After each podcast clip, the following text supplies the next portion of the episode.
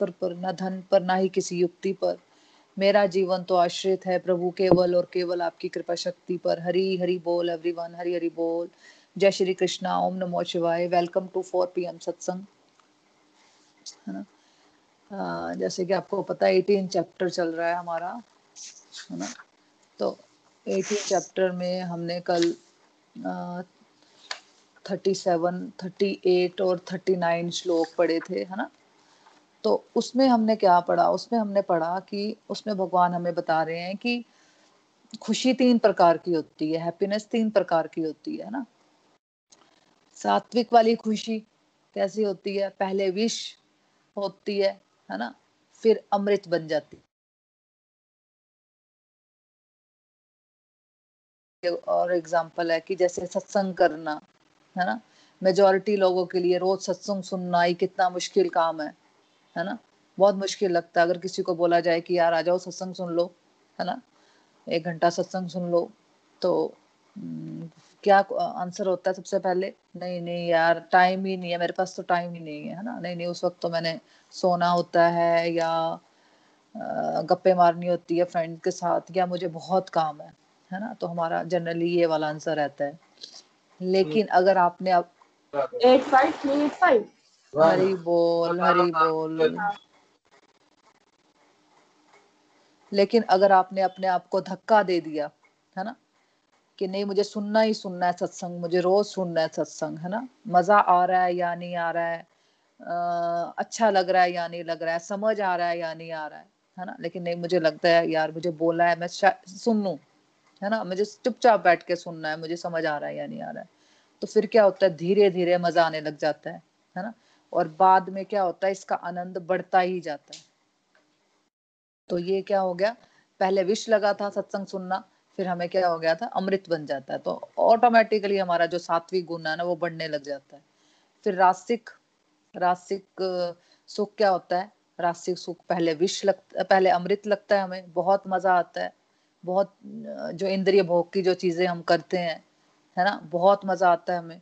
उसमें, उसके बाद क्या होता है वो विष लगने लग जाता है है ना? जब हम चीज़ों को ठीक से नहीं कर पाते हैं, है ना? बहुत सारे एग्ज़ाम्पल से हमने समझा था। फिर तामसिक में भी, तामसिक में क्या होता है? तामसिक सुख क्या होता है? उसमें पहले भी विष है सब कुछ, और बाद में भी विष है है ना? लेकिन इंसान इतना भ्रमित हो जाता है माया में, है ना? कि अपनी बुरी आदतों में कि उसको लग रहा होता है कि मज़ा आ रहा है है ना? तामसिक वाला व्यक्ति तो मतलब उसको जो अपनी गलत आदतों में वो इतना ज़्यादा इन्वॉल्व हो जाता है कि उसको उसको ये लग रहा होता है कि मेरे को बहुत मज़ा आ रहा है है ना? तो वो क्या करता है, वो अपना भी नुकसान पहुंचाता है है ना? और अपनी फैमिली का भी नुकसान पहुंचाता है और समाज का भी नुकसान पहुंचाता है है ना? तो हमें तामसिक और रासिक सुख से ऊपर उठकर सात्विक में जाने का प्रयास करना चाहिए, है ना? और सात्विक खुशी से हमें फिर क्या करना है? निमित मात्र का भाव बढ़ाकर, है ना, कि ये जो भी मुझे मैं कर रही हूँ या कर रहा हूँ, जो भी मुझे मिला है, ये सब भगवान ने मुझे दिया है है ना? तो ये वाला भाव जब आ जाता है, अपने आप को निमित मात्र का भाव जब आ जाता है अपनी डिवोशनल प्रैक्टिसेस को करते हुए बहुत ही विनम्रता के साथ जब हम चलेंगे तो हम दिव्य आनंद तक पहुँच सकते हैं, जो कि परमानेंट स्टेज होती है हैप्पीनेस की, है ना? जिसको हम ब्लिस भी कहते हैं। तो नेक्स्ट टॉप पढ़ लो। हरी बोल हरी बोल। हाँ जी, हरी, हरि बोल एवरीवन श्लोक नंबर अध्याय नंबर एटीन श्लोक नंबर फोर्टी सिक्स जो सभी प्राणियों का उद्गम है और सर्वव्यापी है, उस भगवान की उपासना करके मनुष्य अपना कर्म करते हुए पूर्णता प्राप्त कर सकता है। हरि बोल। हरी हरी बोल, हरी हरी बोल। देखो, इस श्लोक को बहुत ध्यान से समझना।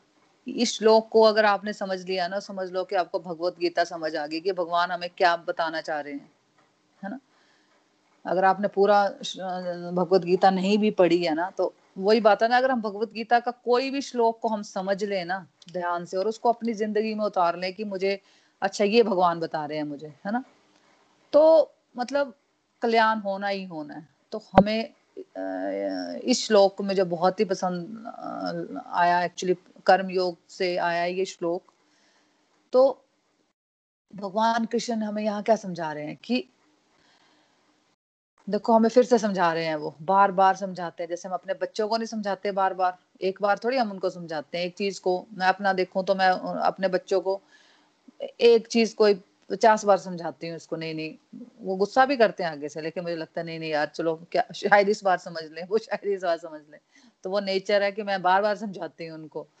तो ऐसे ही देखो, भगवान भी हम बच्चे हैं, हम मूर्ख है बहुत ज़्यादा। हमें कुछ पता नहीं है, हमें करना क्या लाइफ में, है ना? तो भगवान तो भगवान को तो पता है कि ये तो माया में उलझे हुए बच्चे हैं मेरे, है ना? तो भगवान क्या करते हैं हमें? बार बार समझा रहे हैं। एटीन चैप्टर के फोर्टी सिक्स श्लोक में भी वो हमें समझा रहे हैं फिर से बार बार है ना? वो कह रहे, क्या कह रहे हैं? वो कह रहे हैं कि तुम अगर डिस्ट्रक्टिव टू डिवोशन करते रहोगे ना, है ना? मतलब साथ में मेरी पूजा करते रहोगे, है ना? और साथ में तो अपना साथ साथ में अपना काम करते हुए, अपने कर्म करते हुए तुम पूर्णता की तरफ़ आ जाओगे, है ना? तो क्या कह रहे हैं भगवान? भगवान कह रहे हैं कि अपनी सारी ड्यूटीज़ को करते हुए, जो भी हमें प्रिस्क्राइब ड्यूटीज़ मिली हैं है ना? जो भी हम घर की कर रहे हैं या जो ऑफ़िस में है तो ऑफ़िस की जो कर रहे हैं ड्यूटीज़ कैरियर से रिलेटेड या घर से रिलेटेड जो भी हम ड्यूटीज़ कर रहे हैं, अगर एक इंडिविजुअल भगवान के साथ जुड़ा होगा, साथ में उनकी पूजा करे, है ना? और जो अपनी ड्यूटीज़ कर रहा है ना, वो सिंसियरिटी से करे। देखो, बात ये हो रही है कि जो अपनी ड्यूटीज़ है वो सिंसियरिटी से करे और उसको भी डिवोशनल समझ कर करे। है ना, कि ये ड्यूटीज़ मुझे भगवान ने दी है और ये मेरी ड्यूटी अगर मैं बच्चों बच्चों को बड़ा कर रही हूँ तो ये मेरी ड्यूटी है। भगवान ने मुझे दी है ये सोल्स तो मुझे इनका केयर करना है। ये भार नहीं है कि मुझे करना पड़ रहा है। जो भी आपको ड्यूटीज़ मिली हैं, उसको इस भाव से करना कि ये मुझे भगवान ने दी है। वो मुझे किसी भी सिचुएशन में रखेंगे, है ना तो मुझे सब कुछ एक्सेप्टेबल है है ना। तो क्या कह रहे हैं भगवान? तो भी वो परफेक्शन को पा सकता है। देखो, इसमें भगवान ने एक बहुत बड़ी मिसकंसेप्शन को तोड़ा है। देखो, जिसमें बहुत सारे लोगों को लगता है ना कि डिवोशन करने के लिए परफेक्ट होने के लिए हमें कहीं जाना पड़ेगा, है ना? भक्ति करने के लिए हमें जंगलों में जाना पड़ेगा या हमें वृंदावनी डेरा लगाना पड़ेगा, है ना? भगवान ने यहाँ पे ऐसा कहीं कुछ नहीं कहा है है ना? भगवान कह रहे हैं, ये सब तुम्हारा प्रैक्टिकल लाइफ में जो तुम रह रहे हो ना, उसी में ही हो जाएगा। है ना? जनरली हमें होता है कि नहीं नहीं फैमिली में रह के कहाँ हो पाएगा? ये कैसे कर पाएँगे हम? है ना? कैसे हम काम भी कर पाएँगे और भक्ति भी कर पाएँगे? है ना?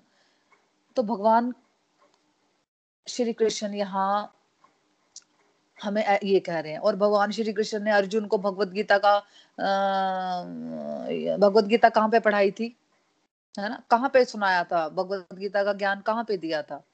जब अर्जुन कुरुक्षेत्र के युद्ध स्थल पर था, है ना? और वो सबसे ज़्यादा डिफ़िकल्ट सिचुएशन में था। मतलब सेकंड चैप्टर में हमने सुना, पढ़ा था कि वो एक तरह से मतलब सुसाइड करने को तैयार हो गया था कि भाई मेरे से नहीं होगा। भगवान मेरे को, इससे अच्छा तो है कि मैं मरी जाऊँ। ये ये जो लोग हैं, ये जो मेरे रिलेटिव्स हैं, और जो मेरे गुरु हैं, इससे अच्छा तो मेरे को नहीं जीतना इनसे। इससे तो अच्छा है कि मैं मरी जाऊँ, है ना? ये अच्छा है मुझे मार दें।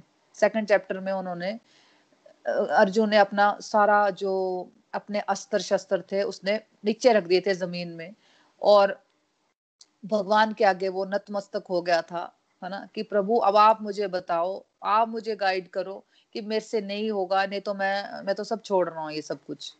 है ना? मतलब वो सुसाइड करने को भी तैयार हो गया एक तरह से, है ना? तो भगवान वहाँ से हमें पूरा देखो, वही वही चीज़ें कुछ कुछ समझने वाली होती है ना, उनको अपनी लाइफ से रिलेट करना है है ना? तो वो जो युद्ध था ना अर्जुन के लिए, वो सबसे ज़्यादा कॉम्प्लिकेटेड वर्ल्डली लाइफ का समय था उसके लिए, है ना? जैसे हमारी जो प्रॉब्लम्स है लाइफ की, अगर हम स्केल में देखें तो अगर अर्जुन की प्रॉब्लम्स टेन पे हैं देखो उसने अपने रिलेटिव्स को मारना है जान से मारना है गुरु को जो उसके बिल्कुल क्लोज थे है ना भीष्म पितामह जी जिनको कितना मानता था वो द्रोणाचार्य जो उनके सारे रिलेटिव है ना अपने कजन्स उनको मारना था है ना तो वो वो उसकी प्रॉब्लम टेन पे है है ना अपने आप अपने आप को भी वो आ, उसको लग सकती थी अपने आप भी वो मर सकता था। है ना? अगर हम उसकी सिचुएशन को अपनी लाइफ की सिचुएशन से देखें तो हम स्केल में उसकी प्रॉब्लम टेन पे है ना अगर तो हमारी एक या दो से ज़्यादा नहीं होती, है ना? ज़्यादा से ज़्यादा दो, तीन, इससे ज़्यादा हमारी प्रॉब्लम जाती नहीं है कहीं भी, नहीं तो ज़ीरो पे ही रहती है कई बार तो है ना? कहीं कहीं सबकी अलग अलग प्रॉब्लम्स होंगी, है ना? जैसे हम अभी भगवत गीता की पाठ सुन रहे हैं तो हम दस ग्यारह लोग हैं, इनकी सबकी प्रॉब्लम्स अलग अलग होंगी, है ना? तो अपने आप को देखना किसी की तो ज़ीरो पे ही होगी, किसी की वन पे होगी कुछ ज़्यादा ही होगा, चलो टू पे हो जाएगी, है ना? तो जो अर्जुन ने वो कहाँ पे सुना था, जब वो कुरुक्षेत्र के युद्ध में था, जब सबसे कॉम्प्लिकेटेड सिचुएशन थी उसकी लाइफ में, है ना? तो जहाँ उसको अपनी ड्यूटीज़ को निभाना था हाँ और वैसे ही भगवान हमसे भी ये एक्सपेक्ट कर रहे हैं कि हमें, हम अपनी सारी ड्यूटीज़ को इस कॉन्शियसनेस में, इस सोच के साथ करें कि अल्टीमेटली ये ही मेरी भगवान की सेवा है। हमें तो ऐसा कुछ नहीं करना है है ना? हमें कोई किसी को मारना नहीं है। उस मारने से रिलेटेड करना है, अपनी ड्यूटीज़ को हम, जो हमने एवरीडे लाइफ की जो ड्यूटीज़ करते हैं ना, जो हमारे टास्क होते हैं एवरीडे लाइफ में, हमें उससे अर्जुन की सिचुएशन को कंपेयर करना है है ना? तो भगवान क्या कह रहे हैं? भगवान हमसे ये एक्सपेक्ट कर रहे हैं कि हमें अपनी सारी ड्यूटीज़ को इस कॉन्शियसनेस से करना है कि अल्टीमेटली ये ही मेरी भगवान की सेवा है है? हम इसलिए नहीं करें कि हम, हमें लोग अप्रिशिएट करेंगे, है ना? हमें नेम फेम मिलेगा, हमें ये मिलेगा, हमें वो मिलेगा, है ना? हम इसलिए करें क्योंकि ये हमारी ड्यूटीज़ है है ना? और हमें ईश्वर के साथ अपना कनेक्शन बनाना है। हमें ईश्वर के साथ जुड़ना है, उन्हें खुश करना है। इस बात को समझने के लिए देखो, गोलोक एक्सप्रेस का ABCD model for positive life का मैंने कई बार बता चुकी हूँ कि आप यूट्यूब पे आप देख सकते हो, है ना? तो मैं थोड़ा सा आज एक्सप्लेन करूँगी कि क्या है वो एबीसीडी कई बार नहीं समझ आती किसी को तो किसी ने देखा भी नहीं होगा। तो ABCD model for positive life क्या है?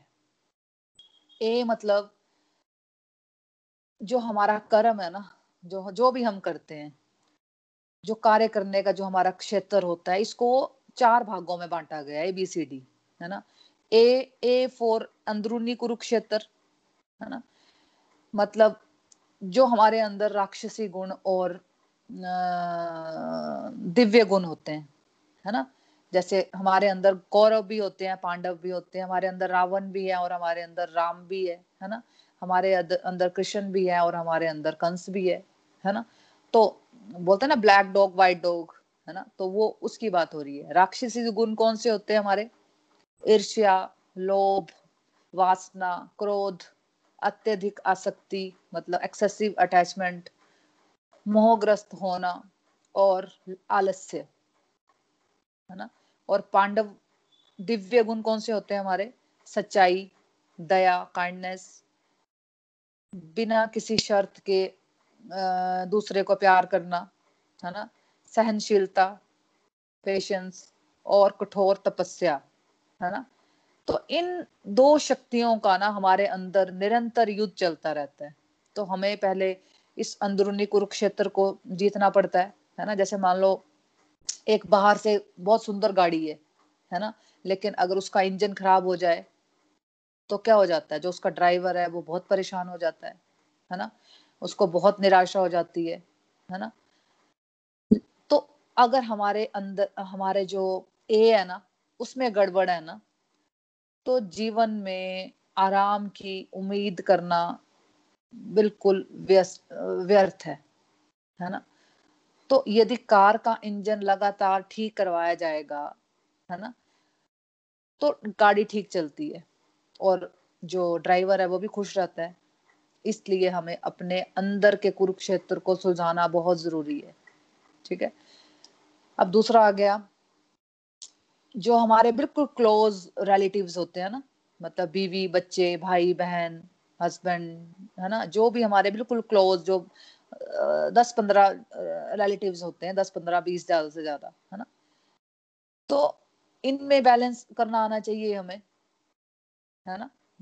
बेसिक फैमिली लाइफ जैसे, और तीसरा आ गया हमारा कैरियर है ना? मतलब जो भी जीवन जीने का जो भी साधन होता है हमारे पास, ताकि हम ए और बी में, अंदरूनी कुरुक्षेत्र और बेसिक फैमिली लाइफ में इसमें हम दूसरा मतलब बताया था मैंने बेसिक फैमिली लाइफ है ना? और तीसरा कैरियर तो मतलब अगर हमारा कैरियर अच्छा होगा, जो हमारे जीवन जीने के साधन है, जो वो ठीक होंगे तो हमारा ए और बी ऑटोमेटिकली अच्छा हो जाएगा. अब डी चौथा. चौथा आता है हमारा डिस्ट्रक्टिव एक्टिविटीज़ है ना? डिस्ट्रक्टिव एक्टिविटीज़ मतलब इसका एबीसी से कोई रिलेशन नहीं होता। जैसे बहुत अधिक न्यूज़ सुनना, बहुत टीवी देखना, है ना? ड्रिंक करना सिगरेट पीना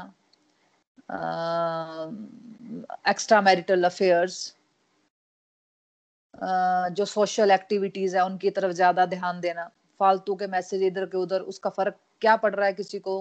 उन मैसेज से क्या हम कुछ सुधार ला पाते हैं? फालतू के मैसेज इधर के उधर करना मतलब सामाजिक गतिविधियों का जिनका हमारे से कोई लेना देना नहीं है है ना? उनकी तरफ़ ज़्यादा ध्यान देना, फालतू की गप्पे मारते रहना, बहुत ज़्यादा सोना, अधिक खाना, है ना?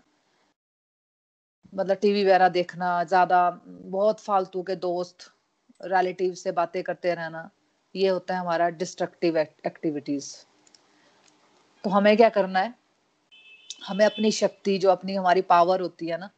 देखो, अगर हम ये इन्हीं चीज़ों में टाइम वेस्ट करते रहेंगे ना, देखो टाइम तो उतना ही लिमिटेड है, सबके पास चौबीस घंटे ही होते हैं, है ना। कैसे एक व्यक्ति बहुत सारे काम कर लेता है और कैसे एक व्यक्ति के पास टाइम ही नहीं होता, है ना। तो हमें क्या करना है, हमें अपनी शक्ति, जो पावर होती है ना डी से निकाल कर ए और बी में लगानी है। अपना अंदरूनी कुरुक्षेत्र और अपनी बेसिक फैमिली लाइफ पहले तो वो ठीक करनी है है ना। तो जब ए और बी हमारे अच्छे होंगे तो ऑटोमेटिकली हमारा सी तो ऑटोमेटिकली अच्छा होगा, है ना? तो हमें आइडेंटिफाई करना है अपना टाइम पास कहाँ पे हम कर रहे हैं। तो अगर हम इस मॉडल के हिसाब से जो हम टाइम पास करते हैं, व्यर्थ की गतिविधियों में अपने आप को लगाए रखते हैं, है ना? उसको ग्रेजुअली हमें रिप्लेस करना है किसी ना किसी डिवोशनल एक्टिविटी से, ठीक है? तो डिवोशनल एक्टिविटी वो है जो आपको भगवान के नज़दीक लाती है, अच्छाई के नज़दीक लाती है है ना? समाज कल्याण में आपको आगे बढ़ाती है। सबसे ज़्यादा मतलब हमें प्रभु के नज़दीक लाती है। डिवोशनल एक्टिविटीज़ अगर हम अपनी लाइफ के बढ़ाते हैं तो वो क्या करती हैं? हमें हमें भगवान के नज़दीक लाती हैं। तो हमें डिवोशनल एक्टिविटीज़ क्या कर सकते हैं हम? चैंटिंग करना, भगवत गीता पढ़ना मंदिर में भगवान के दर्शन करने जाना भगवान को भोग लगाना ये नहीं कि सुबह लगा दिया बस हो गया नहीं। जितनी बार हम खाते हैं तीन बार भगवान को भोग लगाना ठीक है?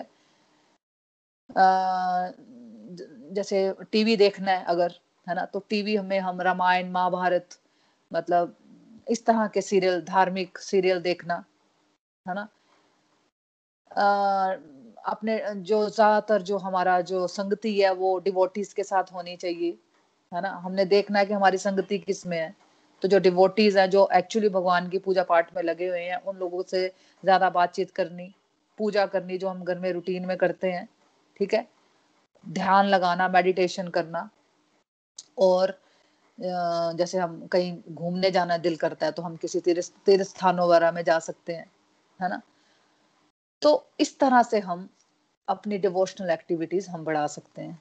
तो जब ऐसा हम करते रहेंगे तो हमारा जो अंदरूनी कुरुक्षेत्र है, वो प्योर होगा, है ना? हमारे अंदर की नेगेटिविटीज कम होना शुरू हो जाएँगी पॉजिटिविटी बढ़ेगी तो ऑटोमेटिकली हम फैमिली लाइफ की ओर और कैरियर की तरफ़ जो अपनी रिस्पॉन्सिबिलिटीज हैं, वो हम डिवोशनली कर पाएँगे। उसको फिर हम पूरी सिंसियरिटी और प्योरिटी से कर पाएँगे, है ना? तो इस तरह से हमारा पूरा जीवन डिवोशन बन जाएगा। है ना? जैसे कहते हैं ना जनरली लोग भगवत गीता में लिखा है कि कर्म ही पूजा है। लेकिन फ्रेंड्स भगवत गीता में ऐसा कहीं कुछ नहीं लिखा है।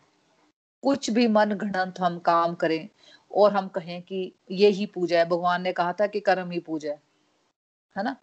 कि हम तो बहुत अच्छा काम कर रहे हैं। जनरली हम क्या कर रहे हैं? सुबह क्या होता है? सबके घरों में क्या हो रहा है? हस्बैंड उठते हैं। मेरा टावल कहाँ है? मेरा मेरे कपड़े कहाँ है? मेरा पानी कहाँ है? है ना? मतलब गुस्से से ही शुरुआत होती है पहले तो दिन की, है ना? और वाइफ क्या करती है किचन में? मुझे काम करना पड़ रहा है यार, मुझे ही करना पड़ता है, मुझे क्यों करना पड़ता है? है ना? तो वो बर्तन ज़ोर ज़ोर से मारते हुए अपना काम करेगी, है ना? तो भाई, ये काम काम नहीं होते। इन कामों की बात नहीं हो रही है। ये काम की बात नहीं हो रही है। ये काम करते हैं हम एक्चुअली ये तो फिर हम बोलते हैं कि ऐसे काम पूजा है है ना? ऐसे कुछ नहीं लिखा है कहीं पे भगवत गीता में। कर्म पूजा तब हम, तब बनेंगे जब हम उसमें भाव लाएँगे कि भाई, ये काम प्रभु ने दिए हैं मुझे। ये मेरी ड्यूटी है। मुझे अगर मैं कुछ कर रही हूँ तो प्रभु ने मुझे चुना है ये काम करने के लिए, है ना? कर्म पूजा तब बनते हैं जब हम भगवान को ऐड करते हैं अपने कर्मों में। तो जब, लेकिन फिर हम क्या सोचते हैं? लेकिन हम सोचते हैं कि मैं ये करूँगी कैसे? मुझे तो घर के इतने काम है है ना? मुझे तो घर में इतने काम करने पड़ते हैं, मुझे फिर अपने कैरियर की मतलब अपना जॉब पे भी जाना है मुझे फिर फ्रेंड्स के साथ घूमने भी जाना है, मुझे सोना भी है है ना? तो मुझे तो गप्पे भी मारनी है, निंदा चुगली भी करनी है। तो एक्चुअली हमें लगता है कि ये जॉब ये फैमिली ये रोक रही है हमें डिवोशन करने में, है ना? लेकिन फ्रेंड्स हमें सोचना एक्चुअली हमें रोकता कौन है? है ना? हमारा मन या फैमिली के बीच में रहना हमें रोकता है। है ना? आप फैमिली में रहते हो तो क्या फैमिली आपको मजबूर करती है कि आप पाँच छह घंटे न्यूज़ सुनो? है ना? नेटफ्लिक्स पर मूवीज़ सीरियल देखते रहो। फैमिली मजबूर कर रही है हमें कि रोज रात को ड्रिंक करनी है। या फैमिली मजबूर कर रही है कि निंदा करनी है रोज हमें चार घंटे? है ना? बहानेबाजी होती है ये हमारी बहुत। है ना? हमारा मन हमें भटकाता है, क्योंकि मन को हमने दुश्मन बना लिया होता है। मन को हमने फ्रेंड नहीं बनाया होता, है ना? तो परिवार और प्रोफेशन नहीं है हमारे दुश्मन, ये पहले हमें याद रखना है है ना? भगवान ने इसलिए कहा है कि साथ में मेरी पूजा करो साथ साथ में देखो, ये सब चीज़ें चलेंगी, है ना? जैसे आप कार कार भी चलाते हो और म्यूज़िक भी सुनते हो। स्पेशली टाइम थोड़ी बनाना पड़ता है म्यूज़िक सुनने का, है ना? आप कार भी चला रहे हो और म्यूज़िक भी सुन रहे हो तो साथ में दो दो काम हो रहे हैं। वैसे ही साथ साथ में हमें अपने कर्म करने हैं, लेकिन हमारे पास एक्चुअली बहुत डिस्ट्रक्टिव टाइम होता है। हरी बोल। हमें, क्या करना है हमें? साथ साथ में हमें अपने कर्म करने हैं और साथ साथ में हमें क्योंकि हमारे पास ना बहुत सारा डिस्ट्रक्टिव टाइम होता है। अगर एक इंसान अपने डिस्ट्रक्टिव टाइम को आइडेंटिफाई करे, है ना? अब हमारे एज ग्रुप में जो भी, हम सब मतलब ऑलमोस्ट एक ही जैसे एज ग्रुप के लोग बैठे हैं यहाँ पे, है ना? थर्टी फाइव टू सिक्सटी वाले लोग भी है, खैर, कुछ लोग, है ना? लेकिन ज़्यादातर मतलब thirty five to forty five के लोग बैठे हैं। तो अगर एक इंसान अपने डिस्ट्रक्टिव टाइम को आइडेंटिफाई करे, अपने इस ग्रुप में भी अगर आप देखो तो तो भी चार घंटे उसे हमें अपने जीवन में मिलते हैं, जिसमें हम अपनी स्पिरिचुअल प्रैक्टिसेस कर सकते हैं टोटल है ना? तो एक इंसान ने चार घंटे टीवी देखा और एक इंसान ने चार घंटे स्पिरिचुअल प्रैक्टिसेस की पर डे है ना? तो आप बताओ चार साल बाद सिचुएशन क्या होगी? देखो, एक दिन में फ़र्क कुछ नहीं दिखने वाला है कि अब भगवत गीता सुनने शुरू हो गए तो अब एक ही दिन में हम तो बदल गए, बदल जाएँगे, है ना? या एक महीना सुन ली, या छह महीने सुन ली, है ना? ऐसा कुछ नहीं होने वाला है है ना? और सबसे बड़ी बात है अगर थ्योरी में रहेगा तो तो फिर कभी भी नहीं होगा। बदलाव तभी आएगा जब हम प्रैक्टिस में लाएँगे इन चीज़ों को, है ना? तो चार साल में जिसने स्पिरिचुअल प्रैक्टिसेस की हैं, भगवान की बातों पे वो चला है तो वो इतना एम्पावर्ड हो जाएगा कि वो अपने साथ और भी चार हज़ार लोगों की अपनी अपनी तो मदद करेगा वो, पहले तो अपनी मदद होगी ना। देखो, शुरुआत तो घर से ही होती है। समाज सुधार तो पहले घर से ही होता है। पहले तो अपनी मदद करेगा, अपनी फैमिली की मदद करेगा। तो अपने आसपास की, उसको लगेगा कि नहीं यार, मैं किसी और को भी मदद कर देती हूँ कि चलो, मुझे भी अगर फ़र्क पड़ रहा है तो चलो, मेरी फ्रेंड्स मेरे रिलेटिव्स को भी फ़र्क पड़ेगा इससे। तो वो क्या करेगा? वो चार हज़ार लोगों की मदद कर देगा, है ना? तो दूसरा इंसान जो होगा, जिसने अपना डिस्ट्रक्टिव टाइम वेस्ट किया होगा तो वो किसी साइकेट्रिस्ट को ढूंढ रहा होगा, है ना? या घर पर चिल्ला रहा होगा वो अपने बच्चों पे। वाइफ है तो बच्चों पे चला रही होगी हस्बैंड पे अगर हस्बैंड है तो वाइफ और बच्चों पर चिल्ला रहा होगा। तो ये फ़र्क है बट एक दिन में डिफरेंस नहीं दिखेगा हमें। हमें मन बताएगा, हमें तो मन बताएगा कि यार नहीं नहीं, मैं कैसे कर सकती हूँ? मैं तो मेरे को तो घर में सारी ज़िम्मेदारी है। है ना? मेरे पास तो बिल्कुल टाइम ही नहीं है। जैसे मैं नीना जी की बात करूँ तो नीना जी से जब मैंने बात की थी कि बहुत पहले कि मैं ऐसे सत्संग सुनती हूँ आप भी सुन लो तो वो मतलब हंस देती थी। एक दो बार मैंने बात की ज़्यादा बात भी नहीं की मैंने। तो मुझे लगता था कि नहीं इंटरेस्ट नहीं है तो मैं ऐसा था नहीं मैं तो नीना जी को मैं बोलती थी कि नीना जी आप हम्म, आप करो सत्संग बहुत अच्छा है आपको करना है। और एक बार मैंने सुनाया भी इनको निखिल जी का सत्संग। मैंने जब अमृतसर गई तो मेरा सुबह का सेशन था मैंने सुनाया भी इनको तो इन्होंने बोला नहीं नहीं मोना मेरे पास टाइम ही नहीं होता मुझे बहुत काम होता है। तो ऐसे तो आप नीना जी अपने रिव्यू में बोल सकते हो ये बात है ना कि आप अब आ, अब आपकी क्या सिचुएशन है? तो तब आपका क्या सिचुएशन थी है ना? तो ऐसे क्या होता है कि जो नए लोग आते हैं उनको बहुत हेल्प होती है।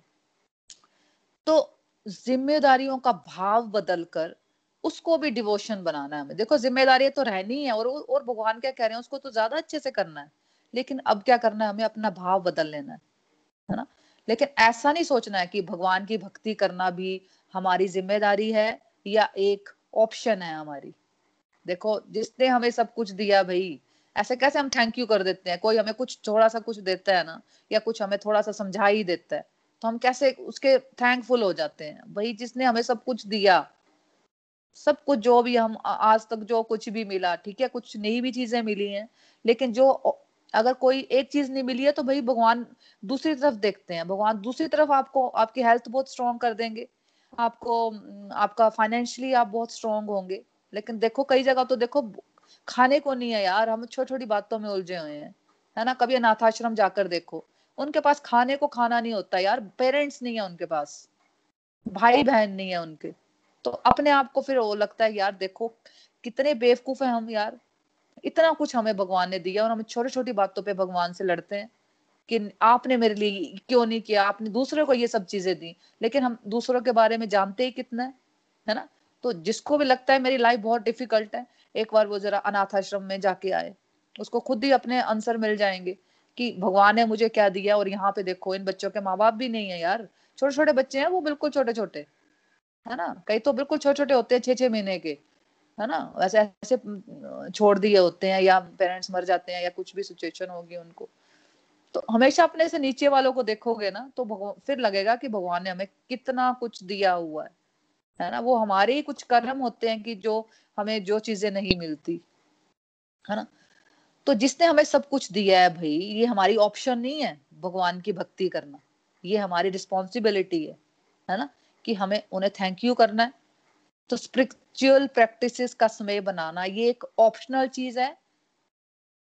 ऑप्शनल चीज़ नहीं है ये हमारी भाई, ये हमारी ज़िम्मेदारी है सबसे पहले सबसे पहले हमें उनको थैंक यू करना है कि ये चीज़ें हमें आपकी वजह से मिली है, आज जो भी सिचुएशन है मेरी, ये सब आपकी वजह से है। अगर मैं हेल्दी हूँ मेंटली फिजिकली फिट हूँ तो ये सब आपकी वजह से है है ना? मेरे पेरेंट्स मेरे को इतने अच्छे मिले तो वो आपकी वजह से है। मुझे फाइनेंशियली कोई प्रॉब्लम है, नहीं है तो वो आपकी वजह से है। है ना? तो वो हमारी ज़िम्मेदारी है, इसको अलग नहीं देखना, है ना? मतलब डिवोशन को और अपने कर्मों को अलग नहीं देखना, वो एक ही चीज़ है। कर्म करने हैं डिवोशनली करने हैं मतलब के भगवान के भक्ति भाव से करने हैं, लेकिन भगवान की जो पूजा पाठ करनी है, वो अलग है। उसको भी हमारी ज़िम्मेदारी है कि उसको भी हम, हमें करना है है ना? डिवोशनल प्रैक्टिस अलग है और घर की ज़िम्मेदारी अलग चीज़ है। दोनों को मिक्स नहीं करना। है ठीक है? भगवान कह रहे हैं कि अपनी कर्मों में भी मेरे को मतलब मुझे ले आओ, है ना? तो मतलब कि हमें कहीं स्पेशल टाइम नहीं बनाना पड़ा उसके लिए। तो ये चीज़ समझनी है हमें। तो हम रूटीन में रोज जो अगर हम काम कर रहे हैं तो उसमें भी हम भगवान को थैंक यू करते हो अगर हम करें तो वो भगवान की भक्ति है। इसका मतलब ये नहीं कि हमें चौबीस घंटे हमें भगवान के आगे बैठ के घंटी बजाते रहना, या चैंटिंग करते रहना, नहीं। जो हमारी ज़िम्मेदारी है, उसको डिवोशनली करना है। कि भगवान ने मुझे ज़िम्मेदारी दी है और वो कर्म भी कैसे होना चाहिए, वो भी एक मतलब टॉपिक होता है कि भाई कुछ भी, चलो मैं उसको वो आगे बताती हूँ। तो हमारी ज़िम्मेदारी है उसको अलग नहीं देखना, है ना? मतलब भगवान की पूजा करना है वो वो भी हमारी रिस्पॉन्सिबिलिटी है। तो अब जो लोग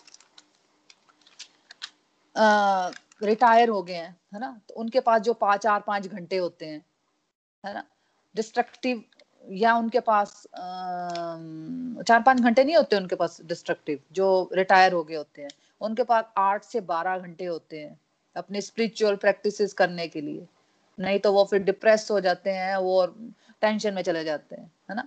बहुत समय है हमारे पास, देखो, भगवान कह रहे हैं श्लोक में कि अपनी ड्यूटीज़ करते रहो, उसको डिवोशन बनाओ, उसमें भाव बदलो। क्या कह रहे हैं भगवान? कि भाई अपनी ड्यूटीज़ करो, ठीक है? उसी उसी उसी को डिवोशन बनाओ। उसमें भाव बदलो और साथ साथ में स्पेयर स्पेयर टाइम में स्पिरिचुअल प्रैक्टिसेस करते रहो तो आपका कल्याण घर बैठे ही हो जाएगा, है ना? तो जब हम सारी एक्टिविटीज़ भगवान के साथ जुड़कर करेंगे ना तो इसको क्या कहते हैं? ईश्वर अर्पण, कर्म, प्रसाद, बुद्धि भी कहते हैं हम, है ना? सारी ड्यूटीज़ को इस तरह से करना कि मैं सारे कर्म आपको समर्पित कर रही हूँ। तो कैसे कर्म भगवान को समर्पित करेंगे? ये नहीं कि कुछ भी मन घड़न चीज़ें की और फिर बोलो कि मैंने, ये कर्म मैंने भगवान को समर्पित कर कर रही हूँ, है ना? तो भगवान ने तो कहा था, मुझे अपने कर्म समर्पित कर देने। कुछ भी कुछ भी चीज़ें भगवान को हम समर्पित नहीं कर सकते भाई। अपने कर्मों में प्योरिटी लानी है हमें, है ना? तभी हम शुद्धता से प्योरिटी से अपने कर्म करेंगे तो भगवान को अर्पित होते हैं वो कर्म। कुछ भी मन घड़ंत कर्म भगवान को अर्पित नहीं होते। जब हमारे मन शुद्ध होंगे, है ना तो उस भाव से जब हम काम करेंगे तो फिर भगवान को अर्पित होते हैं वो कर्म। और फिर जो भी रिज़ल्ट मिलता है, प्रसाद, बुद्धि मतलब थैंक यू गॉड कई बार रिज़ल्ट ऐसे मिलते हैं जो हमारे मन को अच्छे नहीं लगते, और कई बार रिज़ल्ट ऐसे मिलते हैं जो बहुत अच्छे लगते हैं हमारे मन को, है ना। लेकिन दोनों ही केसेस में ग्रेटिट्यूड बनाकर चलना है। थैंकफुलनेस के साथ चलना है है ना? तो जब हम ग्रेटफुलनेस के साथ चलेंगे तो हमारा पूरा जीवन डिवोशन बन जाएगा और हमारा क्या हो जाएगा? फिर अगर हम स्पेयर टाइम पे स्पिरिचुअल प्रैक्टिस करते रहेंगे तो हमारा कहीं जाने की ज़रूरत नहीं पड़ेगी भाई, हमें हमारा कल्याण, हमारा घर बैठे ही हो जाएगा। श्रीमद भगवत गीता की जय। हरे कृष्ण हरे कृष्ण कृष्ण कृष्ण, हरे हरे हरे राम हरे Ram Ram Ram, Hare Hare. Busy through the body free as a soul Hari Hari बोल, हरी हरी बोल। Transform the world by transforming yourself जय श्री कृष्णा। हरी हरी बोल, हरी हरी बोल। तो फ्रेंड्स अब रिव्यूज़ की तरफ़ चलते हैं कि आज के सत्संग से आपने क्या सीखा? आपकी क्या लर्निंग बनी या आपका कोई एक्सपीरियंस है तो आप शेयर कर सकते हो हरी हरी बोल हरी हरी बोल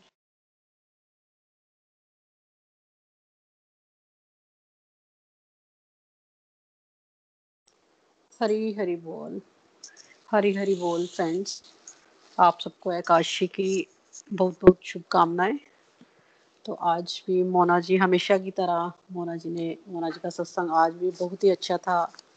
उन्होंने हमें A B C D model और अपना जो श्लोक करवाया, वो बड़े ही अच्छे ढंग से और रियली मोना जी, अब मैं मतलब कहूँगी कि अब तो हमें सच में भक्ति में आनंद आने लगा है। एक मतलब रस मिलना शुरू हो गया है, मन अति प्रसन्न होता है जब हम सत्संग करते हैं। तो आज हमने हरी बोल हरी बोल। एक मिनट ना आप जो पहले मैंने आपको छह महीने पहले बोला था सात आठ एक साल पहले है ना? वो वाली बात हाँ ज़रूर हाँ रखना है ना? नए लोगों को हाँ, हाँ, नए डिवोटीज को हाँ, हरी, हरी, हरी बोल। हरी बोल। हाँ जी हाँ जी। फ्रेंड सबसे पहले मैं यही मोना जी ने मेरे को याद दिला दिया। तो रियली फ्रेंड्स आज हमने जैसे कि ये श्लोक पढ़ा है कि हमने जो भी कर्म करने हैं उसे प्रभु की सेवा समझकर करना है और प्रभु के चरणों में निस्वार्थ भाव से अर्पित करना है। तो अवश्य ही प्रभु हमें अपना आशीर्वाद देंगे, हम प्रभु के प्रिय भक्त बनेंगे। मतलब इनको बोझ समझ के नहीं करना है, सेवा मानकर करना है। तो हाँ जी, मैं अपनी बात अपनी बात आज आप लोगों से शेयर करूँगी। तो रियली मोना जी ने आज से काफ़ी टाइम पहले, साल डेढ़ साल पहले, मेरे को इन्होंने बताया कि मैं अपना गोलोक एक्सप्रेस वालों का सत्संग मॉर्निंग में सुनती हूँ तो आप भी सुना करो। तो उस टाइम फ्रेंड्स मेरे को ये लगता था, मेरे हस्बैंड मतलब काफ़ी लेट आते हैं फैक्ट्री से, दस, साढ़े दस तो वो घर ही आते हैं। तो मेरे को ये लगता था, मैं सुबह उठ ही नहीं पाऊँगी। साढ़े पाँच उठना मेरे को बड़ा मुश्किल काम था और रियली ये भगवान की मेरे ऊपर बहुत बड़ी कृपा है कि मैं मोना जी से जब भगवत गीता पढ़ना स्टार्ट किया तो उसके बाद मैंने गोलुक एक्सप्रेस भी ज्वाइन करा, वो भी मैं सुबह सत्संग सुनती हूँ। तो पहले जहाँ मैं सोचती थी कि मैं उठ ही नहीं पाऊँगी, उठ ही नहीं पाऊँगी तो अब अगर रात को मैं एक बजे, दो बजे भी सोती हूँ तो मैंने अपना अलार्म लगाया होता है और मेरे मन में बस यही होता है, मैंने उठना है। बाद में चाहे मैं सो जाऊँ बट मेरे को उठ के सत्संग सुनना है। तो यही यही यही बात है फ्रेंड्स कि ये हमारे सिर्फ़ अपने मन की बात है। अगर हम अपने मन को समझाएँ, मन पर कंट्रोल करें तो सही मायने में कोई भी काम ऐसा नहीं है जो हम नहीं कर सकते। तो भगवत गीता पढ़ने से वैसे भी हमें हर बात की क्लैरिटी आ रही है, हर बात की समझ आ रही है। और मोना जी ने शायद ये अमृतसर आए थे तो इन्होंने मेरे को सत्संग सुनाया भी था बट मतलब वही मेरे को ये लगता था मैं कर ही नहीं पाऊँगी। और अब इस टाइम भी सुबह भी सुनती हूँ, शाम को इस टाइम जैसे टाइम होता है मेरा बेटा इस टाइम आता है घर तो। पर फिर भी मतलब हमने यही सीखा है कि हम टाइम मैनेजमेंट कर सकते हैं। ये सब हमारे ऊपर ही है कि हम अपना हर क्षेत्र में कैसे संतुलन बनाना है। ये प्रभु हरि प्रभु श्री हरि की कृपा से हम सब सीख रहे हैं और ये कर पा रहे हैं। तो आ, हमने अब हमारी ये लर्निंग्स बनी है कि ये जो हमारा डिस्ट्रक्टिव एक्टिविटी है जो हमारी लाइफ में इसको हमने डिवोशन की ओर लेके जाना है धीरे धीरे क्योंकि फ्रेंड जैसे कि हम भगवत गीता में पढ़ ही रहे हैं कि हम एक आत्मा है और ये जो हमारा शरीर, जो बाहरी चोला है पता नहीं कब हम इसका त्याग कर दें और मतलब तो हमारे पास टाइम लिमिटेड है। अगर हम ऐसा सोचे तो रियली फ्रेंड्स हम अपने अंदर बहुत से बदलाव ला सकते हैं और जैसा कि आज हमने इस श्लोक में भी पढ़ा कि अर्जुन को प्रभु श्री कृष्ण ने कुरुक्षेत्र के मैदान में ये भगवत गीता का संदेश दिया था, उपदेश दिया था। ये प्रभु की साक्षात वाणी है, क्योंकि उस समय वो अपने कर्तव्य के विमुख हो गए थे। तो इसी तरह हमारे जीवन में भी, हमारे माइंड में भी जो हमारा सारा जीवन है, कई बार जो हमारे मन में एक अंदरूनी कुरुक्षेत्र चल रहा होता है, हम उसी में अपना सारा अपनी ज़िंदगी व्यतीत कर देते हैं और उससे उभर ही नहीं पाते हैं। तो जो मोना जी ने आज एबीसीडी मॉडल कराए, उससे हमारी यही लर्निंग्स है कि हमें जो अपना अंदरूनी कुरुक्षेत्र है, उसमें कौरवों को हराकर पांडव बनना है हमें। अपने अंदर सहनशीलता, कठोरता अपना ये तपस्या मतलब ये प्रभु की भक्ति की ओर चलना है और अपने जो, हमारे जो राक्षसी गुण है, काम, क्रोध, मोह, लोभ अपनी इंद्रियों पे कंट्रोल करना है तभी हम डिवोशन के रास्ते पे आगे चल पाएँगे और प्रभु के प्रिय भक्त बन पाएँगे। हाँ जी हरी हरी हरी हरी। हरी हरी बोल हरी हरी बोल। Thank you so much Neena ji अपना एक्सपीरियंस uh, पता एक्चुअली अपने एक्सपीरियंस से पता क्या होता है कि uh, सब लोग अपना बताया करो है ना? कि वो सिचुएशन वो देखनी है कि एक साल पहले सात आठ महीने पहले जब हमने सत्संग शुरू किया था तो हम कहाँ पे थे आज हम कहाँ पे हैं? है ना? चाहे पाँच परसेंट दो परसेंट एक परसेंट भी फ़र्क पड़ा है तो वो अपना एक्सपीरियंस बता सकते हो आप। ज़रूरी नहीं है कि आपने सब कुछ ये सब रिपीट ही करना है है ना? एक दो लाइने में भी आप कर सकते हो। Thank you so much Neena ji अपने विचार कर, रखने के लिए। थैंक यू सो मच हाँ जी कोई और है जो अपनी लर्निंग शेयर करना चाहता है? हाँ जी हाँ जी जी। एक मिनट मैं एक बात मतलब अपनी सारी जो हमारी बहनें हैं सत्संग में उनसे मैं ज़रूर करना चाहूँगी कि मोना जी अब ये जो हमें एटीन चैप्टर कर करा रहे हैं फ्रेंड्स तो इसमें वही अपने जो तीनों गुण हैं उसी के बारे में बार बार कितनी मेहनत से हमें करवा रहे हैं। तो रियली फ्रेंड्स मैं सबसे यही रिक्वेस्ट करूँगी कि आप ज़रूर अपने चाहे एक दो लाइंस बोले अपने रिव्यूज़ ज़रूर दें। क्योंकि ये तो अब सबको ही समझ आ गई होगी ये बातें। मोना जी, रोज ही बड़े अच्छे से, बड़ी डिटेल से तीनों ये जो गुण है, इनके बारे में बताते हैं, है ना? ये, यही जो तीन गुण है, कर्ता भी है, कर्म भी है, बुद्धि में भी है, गुण में, गुण है तो प्लीज़ आप सब भी हमारे साथ अपनी बातें ज़रूर शेयर करा करो, फिर ही सत्संग में आनंद आएगा। हरी बोल। हरी हरी बोल, हरी हरी बोल। बिल्कुल बिल्कुल सही कहा नीना जी।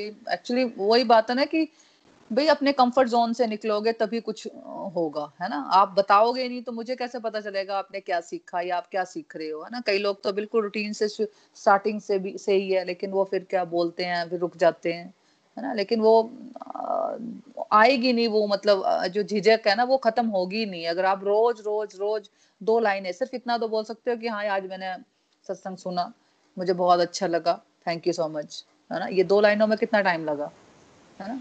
तो बिल्कुल रिव्यूज़ दिया करो तो आपकी झिझक भी जाएगी और बहुत कुछ सीखेंगे हम भाई। मैं अपना बोलती हूँ, मैं बहुत झिझक थी, मेरे में बहुत झिझक होती है। लेकिन मेरे को कोशिश करती हूँ मैं कि नहीं मुझे बोलना है, नहीं मुझे बोलना है है ना? तो बिल्कुल वो झिझक जाती है जब जब हम उस पर वर्क करेंगे। हम सोचेंगे नहीं तो फिर कैसे ठीक होगा, है ना? तो बिल्कुल रिव्यूज़ दिया करो सब लोग। हरी बोल। हाँ जी, कोई और है जो अपना लर्निंग शेयर करना चाहता है? हाँ जी, हरी हरी बोल। आज का आपका टॉपिक बहुत अच्छे से डेफिनेटली ये बहुत इम्पोर्टेंट और बहुत फेवरेट है जो हमारी लाइफ को पूरा एक स्कैन करके हम देख सकते हैं कि हम कहाँ पे हैं वेयर वी स्टैंड और दूसरा जो आपने थैंकफुल वाला जो एक बात बोली कि हमें थैंकफुल होना चाहिए, बिल्कुल होना चाहिए, क्योंकि जो भी हमें मिल रहा है, वो हमें सिर्फ़ भगवान की वजह से मिल रहा है, हमें सिर्फ़ उन लोगों को यदि कंपैरिजन भी करना है तो कभी आप बोलते हैं ना कि ऊपर वालों से मत करो नीचे वालों को देखो कि आ, किस सिचुएशन में वो रह रहे हैं या हम अनाथ आश्रम जब भी हमें जाने का मौका मिलता है उनको देखते हैं। उनको भी दे, देखते हैं कि कितने खुश हैं। लेकिन यदि हम उनकी रियलिटी पोजीशन देखो तो उनके तो आगे पीछे मतलब कोई स्पोर्ट ही नहीं है कोई लाइफ ही नहीं है। लाइफ इन सेंस की कहीं पर वो डिमांड ही नहीं कर सकते। तो हम जब भी जाते हैं, बहुत अच्छे से मिलते हैं, बहुत अच्छे से हमें वो करते हैं। तो एक्चुअली हम भी काफ़ी ब्लेस्ड है जब भी हम जा पाते हैं जब भी हम जा पाते तो ये एक चीज़ है। दूसरा जो रिस्पॉन्सिबिलिटी के बारे में बोला कि जो भी हमें रिस्पॉन्सिबिलिटी मिली है यदि हम उसको ये समझ कर यार करना पड़ रहा है, या अरे, मेरे पास तो मैं तो काम कर, करके थक गया, या मुझे बोझ, बहुत बोझ है काम का तो ऐसे बहुत से लोग हैं जिनके पास काम ही नहीं है। ऐसे बहुत से लोग हैं जिनके पास रिस्पॉन्सिबिलिटीज़ नहीं है। वो क्या करते हैं? उनके पास टाइम भी नहीं उनका स्पेंड होता। कभी इसको देखेंगे, कभी उसको देखेंगे। तो हम बहुत ब्लेस्ड है कि हमें एक रिस्पॉन्सिबिलिटी मिली है। उस रिस्पॉन्सिबिलिटी को हम अच्छे से निभाएँ, बहुत अच्छे से करें। और जहाँ तक प्रॉब्लम्स की बात है प्रॉब्लम्स में भी किसी की जो भी सत्संग में हम दस बारह लोग थे किसी की प्रॉब्लम एक पे होगी किसी के दो पे होगी किसी की two point one two three four लेकिन जो अर्जुन की प्रॉब्लम थी डेफिनेटली वो दस पे थी। हमारा मतलब उसके हम देखें तो कंपैरेटिवली हम नाइन्टी एट्टी परसेंट के आसपास भी नहीं है, सिर्फ़ पाँच परसेंट, दस परसेंट हो सकता है कहीं पर हम रिलेट कर पाए। भगवान ने एक हमें एक आईना दिया उस समय, उसके थ्रू हमें मैसेज दिया कि देखो, इतनी बड़ी प्रॉब्लम्स ही लाइफ में हो सकती हैं। कल हम एक एक वीडियो सुन रहा था कि यदि हम अपनी लाइफ में पॉजिटिविटी लाए ना तो हमें दस चीज़ें मिल जाएँगी कि हाँ यार, ये भी अच्छा है, ये भी अच्छा है, ये भी अच्छा है। यदि हम नेगेटिविटी लाए तो नेगेटिविटी भी सोचने को मिल जाता है। It is up to you कि आप, हम क्या सोच रहे हैं और अपने पॉजिटिविटी से हम आगे बढ़ेंगे तो लाइफ को हम अपनी चेंज कर सकते हैं। अपनी प्रॉब्लम्स को हमें ही हैंडल करना है। कोई और हमारी प्रॉब्लम को देखने नहीं आएगा। लोग प्रॉब्लम्स किसी के पास लेके जाओ, कोई सोल्यूशन नहीं देता। तो अपनी प्रॉब्लम्स को अपने आप हैंडल करना है और पॉजिटिविटी से हैंडल करना है और रिस्पॉन्सिबिलिटी समझ के हैंडल करना है। भागना बहुत आसान है। करना थोड़ा सा एफर्ट लगते हैं और एफर्ट ही नहीं करेंगे और यदि हम पूरा गीता के बारे में पूरा सोचें, वहाँ पर एफर्ट्स के बारे में ही बात की गई है बार बार बार बार बार बार। चाहे वो हमें अपने कर्म से रिलेटेड है, चाहे वो भगवान से रिलेटेड है। ये कहीं नहीं कहा कि आप एफर्ट मत करो, आप भगवान के भरोसे बैठ जाए या भगवान के भजन करते रहो।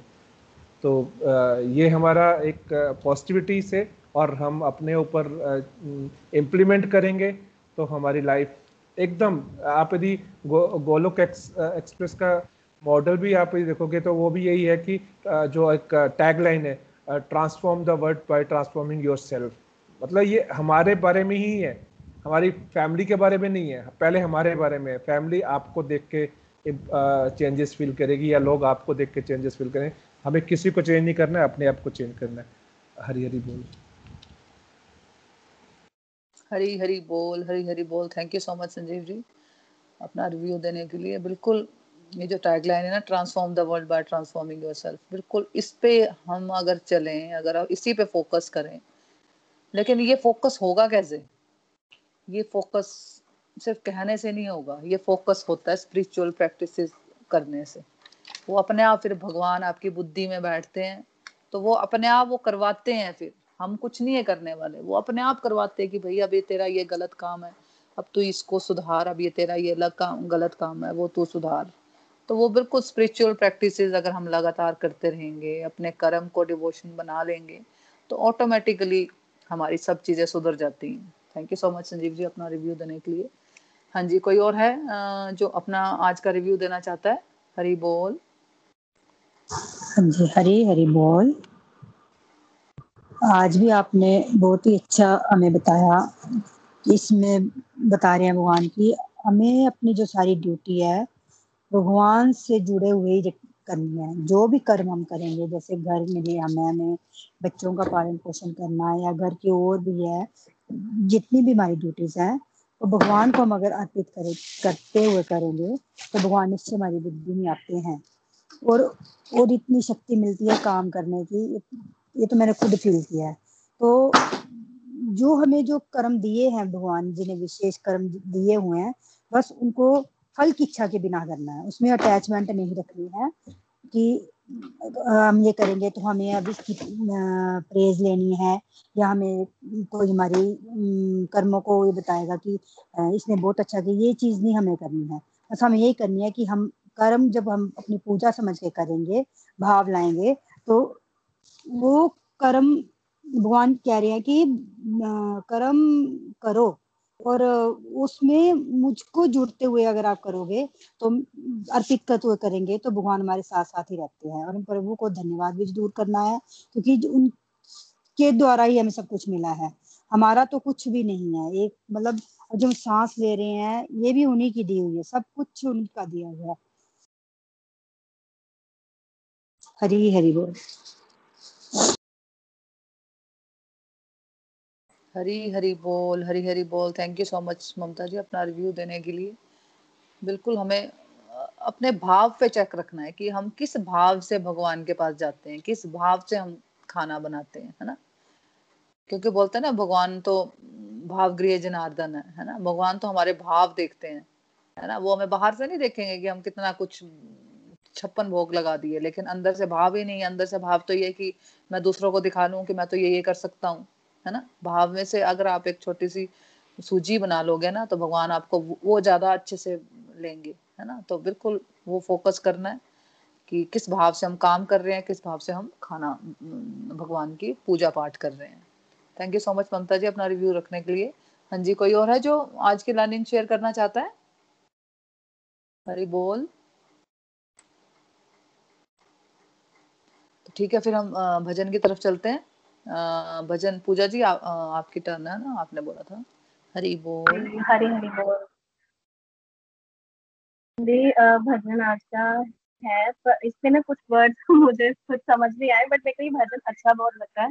मैं कॉन्टिन्यूसली सुनती हूँ तो मैं ये बोल रही हूँ आज तो अगर कुछ समझ ना आए तो सॉरी एक दो वर्ड है इसमें कुछ जो मुझे भी समझ नहीं आए। हरी हरी बोल। जय श्री राधे कृष्णा। सांवरियों है से, सांवरियों है सेठ हमारी राधा जी से खानी है। सांवरियों है से, सांवरियों है सेठ हमारी राधा जी से खानी है। ये तो जाने दुनिया सारी है, सांवरियों है से सावरियों है सेख हमारी राधा जी से खानी है। सावरियों है सेख राजाओं के राजा, महारानी की रानी तेरा हमारे मुकुट साजे। जोड़ी बड़ी प्यारी, दरबार है प्यारा, राधा के सोने पल में से, सोने पल में से, सोने पल में से खानी है, सांवरियों है से, सांवरियों है से, मारी राधा जी से खानी है, सांवरियों है से। सांवरिया राधा जी, भगता पहेरा जी करे घनो लाड है भंडार लुटावे है, हर बात बनावे है भगतारा ठाठ है। ओ, दीवे छप्पड़ पाठ दीवे छप्पड़ फाड़ नहीं, इन सो कोई दानी है। दीवे छप्पड़ फाड़ दीवे छप्पड़ फाड़ नहीं, इन सो कोई दानी। ये तो जाने दुनिया सारी है, सांवरियों है से सांवरियों है सेठ, हमारी राधा जी से खानी है, सांवरियों है सेठ। सुख दुख में सांवरिया, सुख दुख में राधा जी। सदा तेरे साथ है।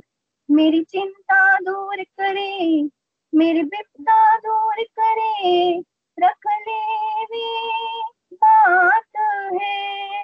ओ, भक्तारो तो काम, भक्तारो तो काम, बस एक हाजरी लगानी है। भक्तारो तो काम भक्तारो तो काम बस एक हाजरी लगानी है। ये तो जाने दुनिया सारी है। सांवरियों है सेठ, सांवरियों है सेठ, मारे राधा जी से ठानी है। सांवरियों है सेठ। जय श्री राधा कृष्ण।